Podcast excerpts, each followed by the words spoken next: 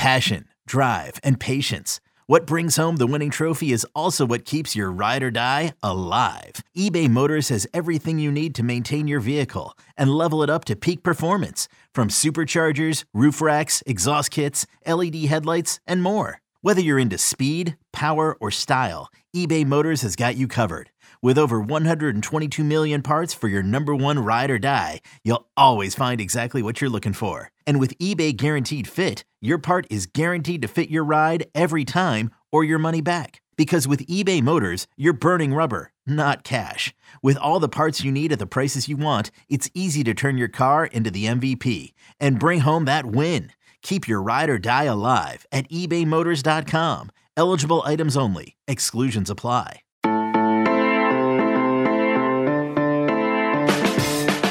Good morning and welcome into the College Football Daily. It is Wednesday, March 30th. I'm your host, Colin Kennedy. I want to say we've had two really good episodes so far this week, and I don't think today's will be any different. Houston basketball just went on another impressive NCAA tournament run, making it back-to-back years, reaching the Elite Eight with a Final Four appearance thrown in there. But why does this relate to football? Well, why can't Houston football replicate this type of success on the gridiron? The Cougars head into a massive 2022 with high expectations, while also having conference transition on the horizon. Helping me explain why Houston football has a bright future ahead is Mike Craven, a college football and basketball insider for Dave Campbell's Texas Football. All right, joining me now is Mike Craven from Dave Campbell's Texas Football. Mike, I appreciate you joining me, man. This is going to be a lot of fun. Let's dive in. Houston basketball, football, you could probably argue the athletics program across the board has raised the bar on campus. What impresses you most regarding Houston and what it's doing from an athletics perspective? I think the most impressive thing to me is how they're energizing the city of Houston. You know, I was raised in Houston for a lot of my early years, and it was a college town back then. There was always the Astros and the Oilers, and even the Rockets were doing good in the early 90s. But Houston kind of had its own lane. It had its own pulse. The Astrodome was awesome. They had sirens after the scores. You know, they had a high-powered offense. And so they were a fun team to go watch. They kind of captivated a lot of us in that city. And that went away when the Southwest Conference broke up. Houston was left holding the bag. I could argue they may have been kind of the biggest losers of that conference realignment back in the day, and they haven't been able to gain any footing since then. When you have a professional football team, a professional basketball team, a professional baseball team, it's hard to sell G5 football. And so you got to have a winner. And Kelvin Sampson has come in and done that basketball-wise. Dana Holgorsen has come there and done that football-wise. And that gives them two marquee names. If you're a fan of college basketball, you know who Coach Sampson is. If you're a fan of college football, you know who Coach Holgorsen is. Those kind of skins on the wall has really helped the program, and you've started to see the momentum of that, because I think in college athletics, the coach is kind of the figurehead. It matters a little bit more than the university. If Nick Saban all of a sudden went to Tennessee tomorrow,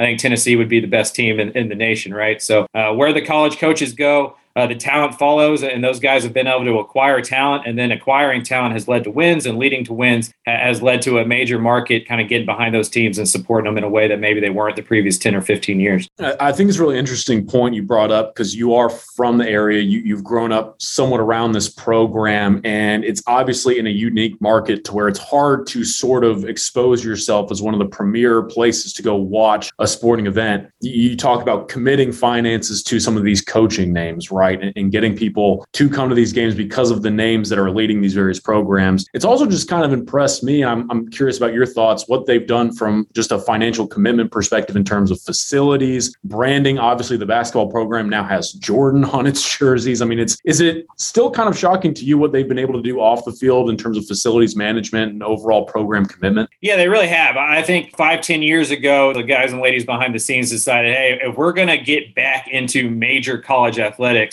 we have to put our money where our mouth is. And having a Tillman Fertitta really helps, right? When you have kind of a sugar daddy that can pay for all of that stuff and money is no option to him in terms of college athletics, that helps. Like we saw Boone Pickens at Oklahoma State, how much that elevated that program. So this is an arms race, right? I mean, it's no different than like government arms races at the college level. And when you have a city that has that much business, that much money in it, right? And that much growth that Houston does, combined with a couple billionaires, that will give you as much money as you need, as long as you show them it's going to something useful that's going to help the university that they love. You combine those things, and Houston is a great spot But you look around college athletics, I've always found it interesting that the best programs aren't in the biggest cities. You know, you take away USC in Los Angeles. If you go down the list of like the top 10 football programs in the country, none of them are in big cities. Maybe UT and Austin when they're doing well. Houston does have that disadvantage, in my opinion, of trying to capture a city that has so much going on. Winning's the way to do that, and spending the money is the way to win. Houston basketball obviously grabbing a ton of headlines currently for what they've been able to do in the NCAA tournament, but Houston football is seemingly on the verge of a real breakthrough going into 2022. I know personally, I'm someone who's buying into all the hype. Explain to people at home why this upcoming season is so exciting for the Cougars. Well, this is a team that went on an 11-game win streak last year. You know, they lost to Tech in a really weird week one game, and then they didn't lose again until they faced Cincinnati. And I know that Cincinnati score, if you just look at it, can look a little lopsided, but that game was close at halftime. So, in my opinion, Houston is the best G5 team in the nation, you know, for 2022, at least on paper. They return their starting quarterback, Clayton Tune, who's excellent, who did a really good job of taking care of the football in 2021. Alton McCaskill, the running back from Conroe Oak Ridge, was one of the best true freshmen in the nation. Just a future star at running back. And then Tank Dell, maybe the best wide receiver in the state. It's either Nathaniel Dell or Xavier Worthy in terms of just best talented wide receiver in the state. And then what Doug Belk has done defensively. We talk about Dana Holgorsen and the offense so much, but what Coach Belk has done defensively is incredible. They had 45 sacks last year. You know, they only allow like 3.2 yards a rush. I think only 13 rushing touchdowns were scored on them in 14 games, something ridiculous like that. So you get a Holgorsen offense going who's always going to put up numbers. I believe in Dana Holgorsen enough to where they're always going to put up numbers over there. Now they got a defense that can play, and you add in an AAC that's not going to have the Cincinnati, you know, juggernaut that they were last year, that Cincinnati's losing some teams. So I think all of those things combined make Houston kind of that favorite dark horse to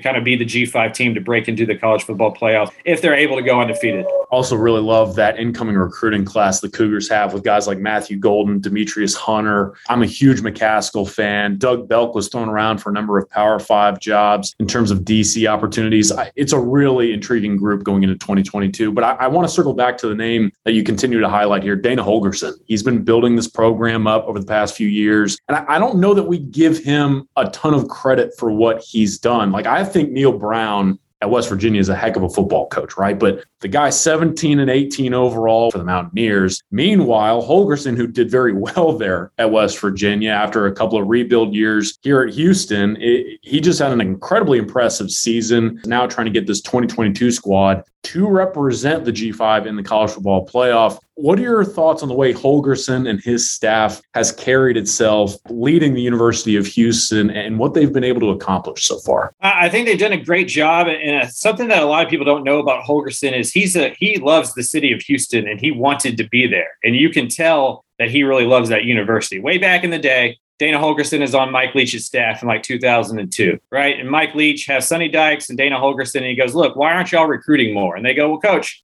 I don't know where to recruit. So Mike Leach points to a map and goes, Sonny Dykes, you got Dallas. Dana Holgorsen, you got Houston, right?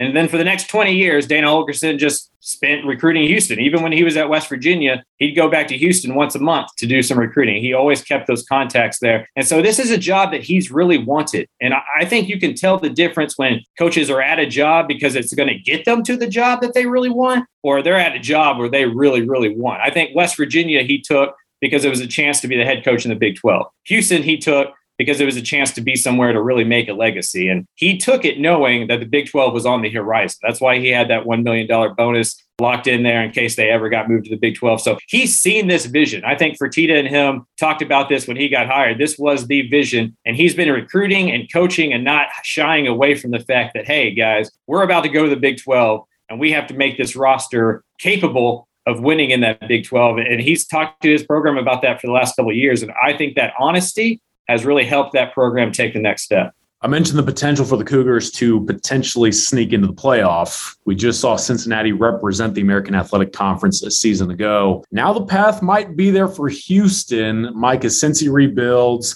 SMU adjusts to a new coaching staff, UCF continues to grow under Gus Malzahn, so on and so forth. Houston seems to be in a favorable spot going into 2022, right? I agree. I mean, and if they do go undefeated, they're going to have a win over Texas Tech, P5 program, a win over Kansas, and we can kind of chuckle at that, but that's another P5 program. They're going to have to go to UTSA, and beat another G5 team that won a conference championship last year and will likely win another one this year. So they're going to have three out of conference games that are going to look pretty good on a resume. The AAC is a growing conference who's doing pretty well. They'd have to beat Cincinnati most likely in the conference championship game. So if they're sitting 12-0, they're going to have 4 or 5 quality victories. And if you look around the national landscape, do you trust a Big 12 team to really make a push into the college football playoff? I don't know if I do. Do you trust a Pac-12 team to make a push into the college football playoff? I don't know if I do. And so if you got 4 spots, 2 of them likely to an SEC team, 1 of them to either Ohio State or Michigan, whoever wins the Big Ten. If the ACC doesn't bounce back, if Clemson or Miami doesn't take the world by storm over there, there is a spot out there for a G5 program. If Houston's undefeated, they're the clear-cut number 1 option to kind of slide into that spot. It'd be something to see them climb into the playoff, but can Houston maintain this type of success well into the future? We'll discuss that and more when we come back.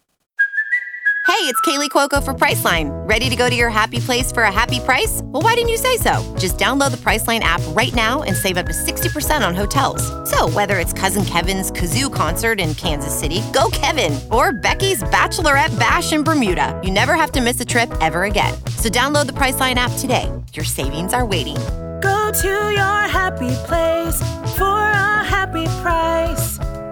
Go to your happy price, Priceline. This episode is brought to you by Pepsi Wild Cherry. Pepsi Wild Cherry is bursting with delicious cherry flavor and a sweet, crisp taste that gives you more to go wild for. Getting wild may look different these days, but whether it's opting for a solo Friday binge watch or a big night out, everyone can indulge in their wild side with Pepsi Wild Cherry, also available in Zero Sugar. So grab a Pepsi Wild Cherry and get wild. All right, back here with Mike Craven from Dave Campbell's Texas Football, talking the Houston Cougars. It's no secret, and we talked about it a little bit earlier, the transition to the Big 12 is on the horizon for a Houston program that wants the advantages of a Power 5 spot. Mike, what do you think this move could do for the Cougars as they eventually land in the new Big 12?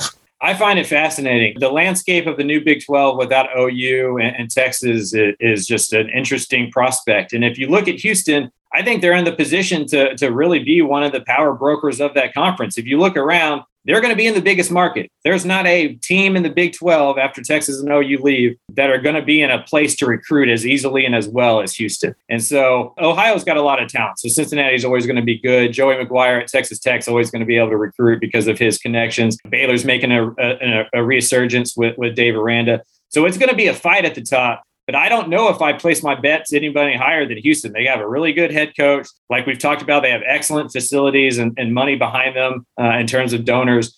They got a big city to draw fans with. And then, next to Dallas, Houston's about as good of a recruiting hotbed as you can find. So they can go outside and just pick players. And those guys have been going elsewhere. They've been going to LSU. They've been going to Texas. They've been going to Texas Tech. They've been going to Oklahoma. Well, if Houston's in the Big 12, maybe they don't have to anymore, right? And so if you can keep more and more of those guys in-house, that's awesome. And then I think they're going to do what Sonny Dykes did at SMU, where they become the secondary home of that talent. Yeah, maybe you went to Texas. Maybe you went to Alabama. Maybe you went to LSU straight out of high school. Well, it didn't work out. Jamal Morris, come on back, right? And they're going to become that program for Houston talent.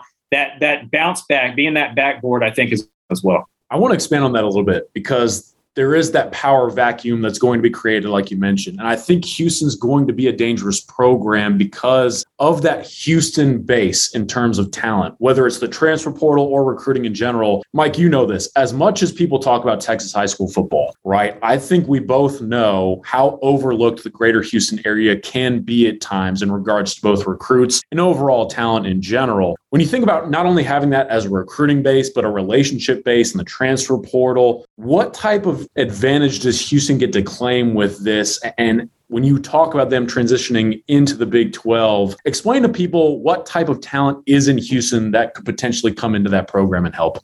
Per capita, Miami and Houston create the most NFL players, right? So maybe they don't have all the depth that DFW does in terms of just having 100 schools that seemingly produce 2 or 3 guys each or whatever. But that top end talent is there. And if they can do kind of what Herman did with like an Ed Oliver, if they can keep a couple of those main bell cows there, if they can get a couple of those 4 or 5 star guys there, then that will become momentum. And that stuff becomes contagious. We saw it with Texas A&M's class this year, right? You get two or three big name guys, and then four or five other ones want to join, and then four or five other ones want to join, and all of a sudden you got the best national class of all time. That's probably not going to happen at Houston, but if they can get a couple of guys each cycle that may have gone to A&M or Texas or Oklahoma or LSU in the past, that's a win. And all of a sudden you go from having the 40th best recruiting class to the 30th best recruiting class to the 20th best recruiting class. So I think the sky's the limit for Holgorsen. It's just selling that program. And as somebody who grew up in Houston, the thing that they're going to have to, I guess, change is the perception. A lot of times when you're 16 or 17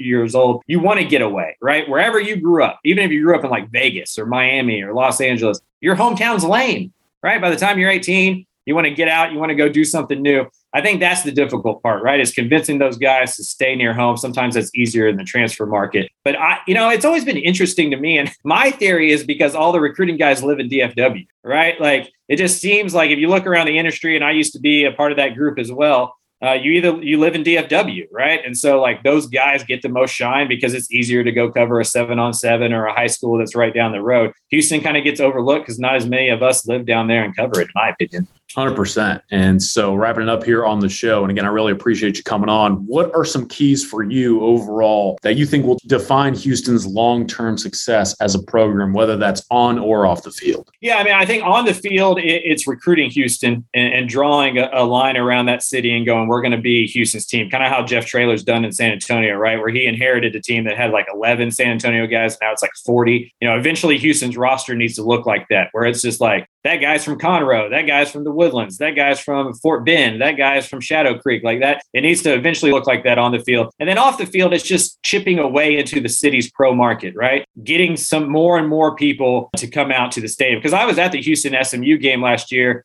and that was basically for a spot in the conference championship, and it wasn't sold out. They're going to have to get more and more of that. The basketball team being good, the football team being good, I think helps that. So it's just, in my opinion, it's talent accumulation on the field, and then it's, human capital off the field and just getting more and more of the business owners and just the average person in the city to kind of catch on and come out to games on Saturday night, despite all the other options you got to do in Houston. That's Mike Craven from Dave Campbell's Texas Football, man. I really appreciate you joining us on the College Football Daily. This was a lot of fun, man. Thanks a ton. Absolutely. Anytime. Be sure to check out Mike Craven on Twitter at CravenMike and check out coverage from Dave Campbell's Texas Football at DCTF on Twitter or at texasfootball.com online. While you're here, feel free to subscribe to this podcast feed and leave a 5-star review. For producer Lance Glenn and my guest, Mike Craven, I'm Colin Kennedy saying we'll see you next time here on the College Football Daily.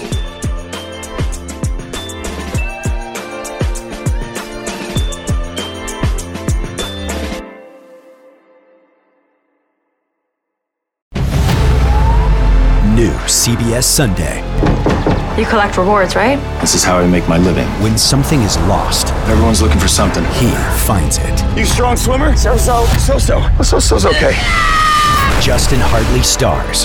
How you survive, you make quick, smart decisions, and you never let panic take the wheel. Sounds cool. It is cool, actually. Very cool. Tracker. New Sunday on CBS and streaming on Paramount+.